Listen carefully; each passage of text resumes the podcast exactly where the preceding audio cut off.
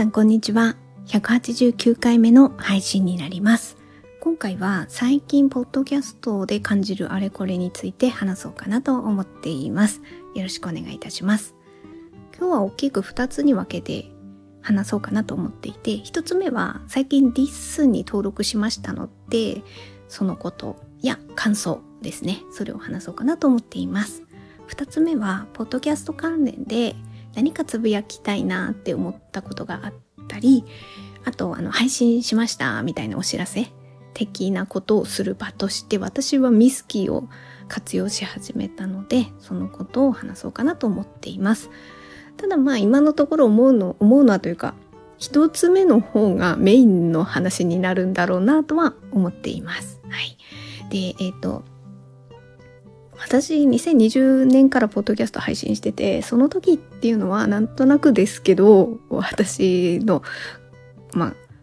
記憶をちょっと呼び起こすと、どのプラットフォームから配信するかとか、そもそも音声配信とは何かとか、そういうニュースの方が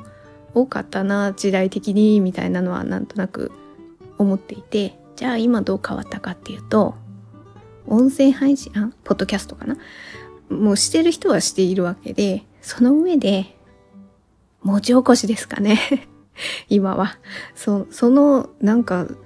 技術のスピード感が目まぐるしくて私なんかは怖いくらいだななんて思いながらいます。で、リスンは私は確か3日前くらいに登録させていただきました。で、私が何で最初知ったのかっていうのは、メディアヌップさんのポッドキャストをたまたま、あ、あの、聞かせていただいて、それでこういうサービスができたんだっていうのを知りました。でもその後にツイッターとかを見れば、私はツイッターはこう、何か情報を取るときにはやっぱ便利なツールですので、ポッドキャスト関連のニュースなんかはツイッターで見させていただいてるので、あの、そちらの方でもこのリスの話題なんかが上がってきてたので、あ、なんか今すごいの出てきたんだな、なんていうふうに思って、まあ、興味本位で、あ、私もこれ、あの、RSS フィードを登録すれば、これ私のポッドキャストできんのこれっていう感覚です。そんな感覚で、あの、なんか、ちょっと迷い、迷い込んだみたいな感じですね。なんか私、私迷い込んじゃったみたいな感じですね。あの、リスンのホームページで配信されるとこう、上の方に来るじゃないですか。ああ、なんか私入入ってしまったみたいな そんな感覚でいます。いや、なぜなら私ってこれって、例えばこれが仕事にしてるとかでもないし、何か自分の名前に肩書きがある人でもないし、うん、会社でのあれでも全然関係ないし、なおかつ家族もリアルで私のこと知ってる人も私がこのポッドキャストやってるのは誰も知らないっていうそういうタイプのポッドキャストあのなんていうか配信者なんですよね。だからあななんか私興味本位で言ったらなんかあれバッチがいって ちょっと思いつつ思いつつでもまあなんかポッドキャストやり始めた時もなんかこういうことやるとなんかいろいろ勉強になったりあの全然なんかついていけなくなっちゃうと年重ねてあ自分やばいかもみたいなことを思って何かしらアンテナは張っておきたいなみたいなことは思っていてまあその経験の一つとしてと思ってポッドキャスト始めたのもそんな感じで始めてるんですけどその流れでリスも登録させていただいたので、あの、そのことを話そうかなと思ってます。で、リスに関しては、あの、リスのあの公式のツイッター、まあホームページでもそうですし、あとリスニュースっていうポッドキャストもあるので、もうそちらからあの公式のお知らせはあと機能とかそういうのは見ていただければと思います。私が登録してあこういう感じなんだって今のところ分かったことに関してお話しさせていただくとちなみにこれは今5月2日に収録しているので5月2日時点での私が知ってる範囲の話と思ってください。まあなんでこういう話をするかっていうとすごい目まぐるしい速さであの改善されていますので聞くタイミングによってはちょっと私違うこと言ってるような感じになってしまうかもしれませんのであの、その点だけお伝えさせていただきます。で、私が登録、あ、まず、あの、このリッスンって要するに、大きく言えば、全部文字起こししてくれるんですよ。すごいですね。その RSS フィードをコピーして貼り付けて登録しちゃえば、あの、あ、な、なんかもう文字になってるみたいな そんな感じなんですよ。で、でも多分そういうのって他にもあるし、ただそこで違うのは、読みつつ再生できるっていうところですね。えー、あの、試しにこの今私喋ってる放送回のリンクを説明欄のとこに貼っておきますので、あの、まあ、もし、えっ、ー、と、リスンから聞いていただいてる方は別にそれはそれでもうページ、そこのページにいらっしゃると思うんですけど、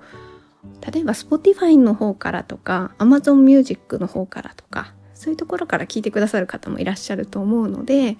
説明欄にリスンのリンクを貼っておきますのでそこをタップして飛んでいただくとこの私が今言ってる話が文字になっているっていうのがわかると思いますのでしかそういうのって視覚的に見た方がわかりやすいかと思うのでリンクを貼っておきます。であとはそのフォローしたり星をつけたりコメントをつけたりっていうのもできるみたいです。はい。まずはざっくり私が、あ、こういう機能なんだっていうのをちょっとお話しさせていただきました。で、まずね、リスナー視点の感想と、あと配信者側視点の感想をそれぞれちょっとお話しさせていただくと、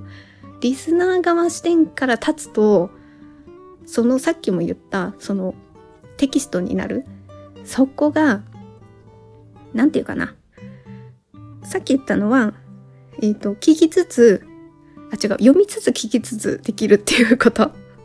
なんですけど、例えばスクロール、テキスト部分をわーっと下の方までスクロールしていって、なんか気になる内容が出てきたら、そこのとこタップすると、そこから音声が聞けるんですよね。リスナー視点からするとそういうのは便利じゃないかなっていうふうには思ったりします。これが文字がなくて音声だけだと、ね、例えば1、2分のところ聞いてて、10分後ぐらいの10分後タップした時、何の内容喋ってるか音だけじゃわかんないですよね。その点が、テキストがあると、あ、この辺りのところはこういうこと喋ってるな。じゃあここからポンみたいな感じで、それでタップすると、まあそこから聞けるので、あの、スムーズにページが、ページがっていうか、音声の聞きたい部分から聞くことができるっていうのはすごいなっていうふうには思います。あとはそのリッスンのページから見ていくと、今まで知らなかった新たなポッドキャストと出会えるっていうのはありますね。まあ、さっきもちょっとちらっと言いましたけど、あの、さっきは自分が場違いないような気がしてみたいな話しましたけど、あの、配信、あ、登録していて、それが更新されると、あの、上に来ますからね。そうすると、ああ、こういう番組もあるんだ、みたいなことが、やっぱり登録してる人が増えれば増えるほどわかるだろうなっていうふうにも思うので、新たなポッドキャストを知れるっていうこともあります。あとは、これは今がこういうふうにできますっていうことじゃなくて、もしかしてこれがこう進んでったらこういうふうなこともできんのかなみたいな意味での話ですけれども、検索ですね。これがどうなっていくのかなっていうのは気になりつつっていうところですね。で、これがもし、そのポッドキャスト登録されてるポッドキャストの何か単語で検索とかできるんだったら、私だったら、好きなポッドキャストの、また、あ、あの話題のところのあの部分もう一回聞きたいわ、みたいなところを探しやすいんだろうなっていうふうには思います。例えば、私はオーバーザさんを定期的に聞くことが結構多くて、まあでもオーバーザさんが、がこれ登録すればの話なので、多分、ジェンスさんも堀井美香さんも、こんなに全文テキストにされたくないって 思うんじゃないかなと。だだから、それはまた別問題ですけど、まあ、例えばの話でオーバーザさんを今ちょっと出させていただくと、オーバーザさんで、あ、昔あの、セカンドオシニオンの話してたけど、あれどの回だったっけ？とかね。あの、これ多分1年以上前に喋ってるんですよ。私すごい、そのところを聞いてめちゃめちゃ笑ったので覚えてるんですけど、もう一回聞きたいんですけど、何回目かは多分今も全然出てこない。あとそう、しっぽりさんの話題を初めてしたのどの放送回だったかなとか っていうのとか、あと最近ジェーン・スーさんは、えっと、桜林直子さんと隣の雑談っていう話あ話っていうか、ポッドキャスト始められてますけど、じゃあ、そのさくちゃんの話題をオーバードさんでどこでしてた、してたのかな？じゃあ多分してると思うんですけど、どの放送回で知ってたかなとか、そういうのを、例えばさくちゃんとか、桜林直子とかで、あの、検索したら、その放送回がわかんのかなとか、まあ、これは今後そうなるのかなみたいなこと好きなポッドキャストのまたあの部分を聞きたいっていう場所をね、すぐ探せるようになるのかな？どうなんだろう？みたいな、そこら辺の期待感があります。あとは、これはどうなんだろうって思うのは、まあこれラジオとかなんですけど、ラジオの内容ってよくネットニュースに上がってきたりしますよね。それはやっぱりお笑い芸人さんのラジオとかだったりしますけど、でもそういうのが、ポッドキャストの内にもあったりしますよね。で、それが、こういうふうに文字起こしに登録して文字あテキストになったとしたらですよ。そのネットニュースなった時のあのこのお笑い芸人がこういう話題をしてましたみたいなネットニュースになった時にそこの部分をリンク貼っとけばそこから聞けるんじゃないかなと思っていて。というのも私そういうネットニュースであこういう話題の話してたんだ。あ最近はね例えばサンドイッチマンの、あの、ラジオに、あの、あれ、何でしたっけ？あの監督。WBC の監督の名前が出てこない。誰でしたっけ？また、また、あれ、あれが出てこない。栗山監督だ。栗山監督が 出てて、その時になんかマー君の話をしたみたいな、私ニュースを、ネットニュースを見たんですよ。で、例えばですよ、そこに、そこのリンク貼ってくれて、そこタップして、その栗山監督がその話したところ聞きたいわ、聞きたいわと思いました。今だったらなんか探しに行かないといけないんですよね。で、あの前とかも別なラジオニュースでしたけど、あ、よくやっぱ多いのは、何か重大発表するときにネットニュース上がりますよね。やっぱ結婚しました系の話ですかね。あー、例えば、しずちゃんが結婚して旦那さんが登場みたいなやつですね。あれ私、なんかわざわざなんか聞きに行きましたもん。声で聞きたいと思って。あれはやっぱりね、声でね、雰囲気を聞きたいんですよ。そういう時に、私は好きで聞きに行きますよ。もともとラジオも聞く人だから、好きだから聞きに行きますけど、なんかそこに、そういう、そこの部分だけから聞ける 何かがあったらいいなっていうのは思ってたんです。それ、なんかこの機能と、なんか被ったらできるんじゃ、あ、できんのかな？わかんないです。そう、そうなるかもわかんないです。でもそうなったら私はリスナー視点からすると、そういうニュース上がった時にその部分すぐ聞けるのいいなっていうふうには思いました。だから、これ逆に、逆っていうか違う視点で言うと、なんかそこでその言ったことが文章の、えっと、テキストで見たりすると、あ、別に結婚の話題とかそういうんではなくても、違う話題でもその部分がネットニュースになってるとちょっとね冷たく感じる時もあるんですよ。やっぱ聞き聞きようじゃないや聞けないから 文章だけで見てしまうと多分ねイメージが違く捉えられかねないですよね。そういうところでこの雰囲気と前後の文脈っていうところを音で音でてか声でね聞くとねまた印象変わりますからね。っていうのをちょっとそれはまだ今できる機能とか関係ないんですけど、あ、そんな風にもできる未来あんのかなみたいなことは、ちょっと思いました。で、次は、うん、あれですね、配信者側視点での感想をお話しさせていただきますと、これはですね、もう単純に、今私がね、話してるこれもそうですけど、自分の話し言葉をテキストで見るって本当に目が痛い。辛い。突きつけられる。ほっと苦しいっていう感覚はあります。うんと、すごい余計なこと言ってんなとか、話長いなとか、これ自分、自分のことですよ。自分のポッドキャストに関して、すごいそう、やっぱね、視覚的に見るとそう思わされますね。それが本当にね、私はまだ胸が痛いので、全然なんか自分のものはね、読みません。あの、編集で、多少の、多少のちょっと文字の違いとか出てくるのはしょうがないくあるじゃないですか。ああいうところをこうわーっと見て変えられるんですよね、ちゃんとね、自分のポッドキャストに関しては。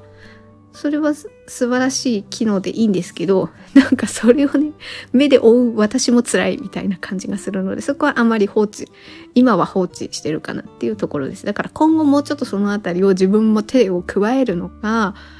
これあれですか？私まだちょっとよくわかってないんですけど、エピソードごとそのテキスト削除できたのかな？なんかそういうのもできるんだったらするかもしれないし、あまあそこ結構最近のじゃなくて結構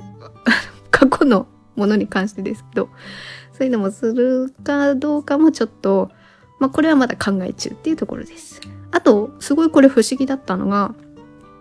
例えば今回は189回目の配信なんですけど、188回目の配信で、まあ私よくカンドラの話題、えー、というかドラマの感想とかを配信することはありまして、で、188回目に関しては、あの、ペクさん芸術大賞の、あの、感想をお話しさせていただいて、そういう韓国の話題をするときに、たまに私、いつもは出だしは皆さんこんにちはから始めるんですよ。なんですけど、その時は韓国語の挨拶するんですよ。よろぶん、ありますよっていう感じで。で、188回目の配信になります。今回は、みたいな。それを188回目の冒頭でやっていて、それ文字起こし見たら、皆さんこんにちはになってるから、あ、ちゃんと訳されてるって思って。でも、これを私今ね、もうちょっと韓国語で流暢に喋れたら、今わーって言って、それを実際、後からテキストで見た時に日本語になってんのかとか見れるかもしれないんですけど、全然喋れないので、その実験がちょっと残念ながらできません。っていう、あの、そういうちょっと、あ、訳してくれて、それをテキストにしてるんだっていうのがすごいなってちょっと思いました。はい。えー、以上が、その、まあ、リスナー視点と配信者視点での感想ですね。まあ、今の時点でちょっと思うことをお話しさせていただいたので、多分ね、使い込んでいくと、ああ、こういうこともできるんだ、みたいな。あ、あとはそうじゃなくても、機能も改善、改善っていうか、あの、更新されていったりしますので、そういうところを、まあ、私自身も追っていくのも楽しみだったりしますし、あとは、その、なんていうかな、ある機能を自分との相性とか、あとどこまでどう使いこなせるかとか、そういうところが今後絡んでくるんだろうなっていうふうには思っています。で、ここからは次の話題としてですね、ポッドキャスト関連のつぶやきをですね、私はミスキーに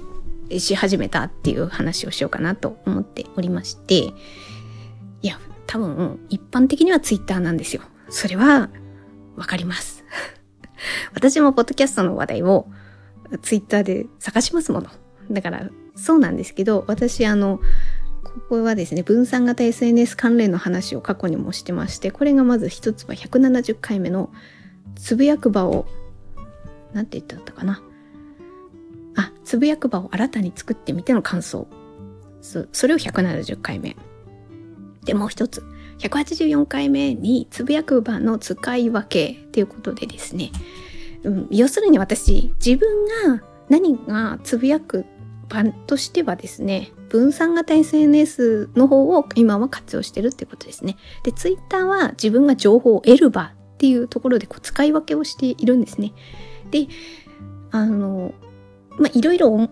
その分散型 SNS でどういうふうに活用してるかっていうのは、その時々によって微妙に変えてきてるんですよ。だから自分の使い勝手の良さっていうところを今試行錯誤してる段階で、そのうちの一つとして、あの、ポッドキャスト関連のことをつぶやく場をミスキーにしたっていうことですね。で、これは、あの、ミスキーがいいとかそういう意味での話でもないんですよね。あの、分散型 SNS として私はアカウントをいくつか持っています。で、メインのアカウントはフェリバードさんのサーバーの方のマストドンで使っています。で、それのサブアカとしてミスキーのあのアカウントを持っておりました。で、まあ、このあたりはその184回目で話してて、その時のミスキーは、フェリバードに何か不具合がもし万が一あった時に、そのサブアカウントとしてミスキーを使おうかなっていうふうにしましたっていうところを話したんです。だからまあ空いてるっちゃ空いてた。で、それを、えっ、ー、と、ミスキーのミスキークラウドさんのサーバーで私はアカウント持っていて、それがもともとあったので、あ、じゃあ、ポッドキャストでもなんかいろいろ話したり、話したりっていうかつぶやいたり、あの、思うことを書いたり、あとは更新しましたっていうお知らせを、まあ、ミスキークラウドでしてみようかなっていう、あの、見ようかなっていう段階です。これが1ヶ月後、2ヶ月後はどうな変わってるかはわかんないです。でも、私は適宜そうやって臨機応変に変えていきたいん人なんですよね。だからそこがまた分散型 SNS のいいところだなと、あ、ここの使い勝手がこうだったら、あの、こっち側にしようかなとかっていうことが、やりやすいんですよね。自分のなんか感覚とどう合うかっていうところで変えていけるのがいいところであって、そのうちの一つとして、今ミスキークラウドにしていて、ミスキーの中でミスキークラウドにしたのは、ローカルタイムラインがないからです。ただただ一人で つぶやいてるっていう感じです。だからそれが、だから会う人と会わない人がいるわけですよ。で、あの、聞いてほしい。もうちょっと広げたいっていう人には全然即さないです。絶対ツイッターの方がいいです。そそうだったら。そうだったらツイッターの方がいい。でも私はそこには合わない人だから、そもそもこのポッドキャストも 誰にも知られないでやっているっていう、うあの、タイプのポッドキャストなので、だって、ポッドキャストで、あ、その2020年当時、ポッドキャストで、を結果選んだんですよ。スタイフさんとか、まあ今もアカウントありますけど、スタイフさん、もともとスタイフから始まってっていうところもあったんですけど、そのあたりで自分の使い勝手が、あとラジオトークさんもちょっとやったことあります。あの、まああの当時ですけどね、今もっと機能が増えてるので、ちょっと感覚は違うかもしれないですけど、そういうところでどこがいいかなって思った時に、私はポッドキャストを選んだんで、あの時はアンカーでしてね。アンカーのポッドキャストを選んだと。で、それは何でかっていうと、フォロー、誰にフォローされているか、フォロワー数もわからない、コメントも、そこのプラットフォームからはできないからです。それでいいって感じ。だから壁打ち的に私は一人で話している。そもそもこれのポッドキャストのああの一番最初のねあのなんでこれやってんのっていうところだもう家族以外と話すことがないからあこのまま私話す能力がどんどん落ちていく一方だって思ったからでもなかなか会えない会えない時期っていうもそうですけど自分がそう自分はねあんまり一人語りが合う人なんですよねっていうのがどうしてもそこがあったりしたので、でも全然喋らないと、それはそれで、話さなきゃ、話さなきゃいけないってそんなにみんなの前で話すことなんてないですけれども、一般の会話でも私ちょっと危険かもしれないっていうふうに思ったんですよね。だからその2020年ぐらいの時に。そういうふうな意味合いで始めているので、あまりこう交流機能とかがない方が良かった人が、なんやかんやで、今2023年ずっと続けていて、だから、それを考えるとリッスン、あ、リスンじゃないか。まあリッスンも対極であるといえば対極なんですよ。本当はね。だってフォロー機能もあるでしょで、テキストでこう、明らかにされちゃうじゃないですか。わーって。なんかそこは私も、なんかちょっとずつ、なんか地下に潜ってたのを、ちょっと地上に出てこようかな、みたいな気持ちもあるっていうことですね。あと、その、とはいえ、とはいえ、ツイッターはちょっと難しいから、今はミスキーっていう感じで、なんかそういう、なんかこのことについて話そうかなとかね。それくらいの話題とかを、あの、つぶ、なんかちょっとね、つぶやきたい時あるんですよ。そういう時に、ミスキーだ、ミスキーだったらっていうか、そのミスキークラウドのローカルタイムラインがないってところですね。だから、あの、ミスキーって言っちゃうとちょっとね、また意味合いが変わってしまうので、あの、説明するのも難しいんですけど、ローカルタイムラインのなる、のないミスキークラウドのサーバーでつぶやいてるっていうことですね。はい。ですね。ということで、今回は、まずリスに登録してその感想と、あとは後半はポッドキャスト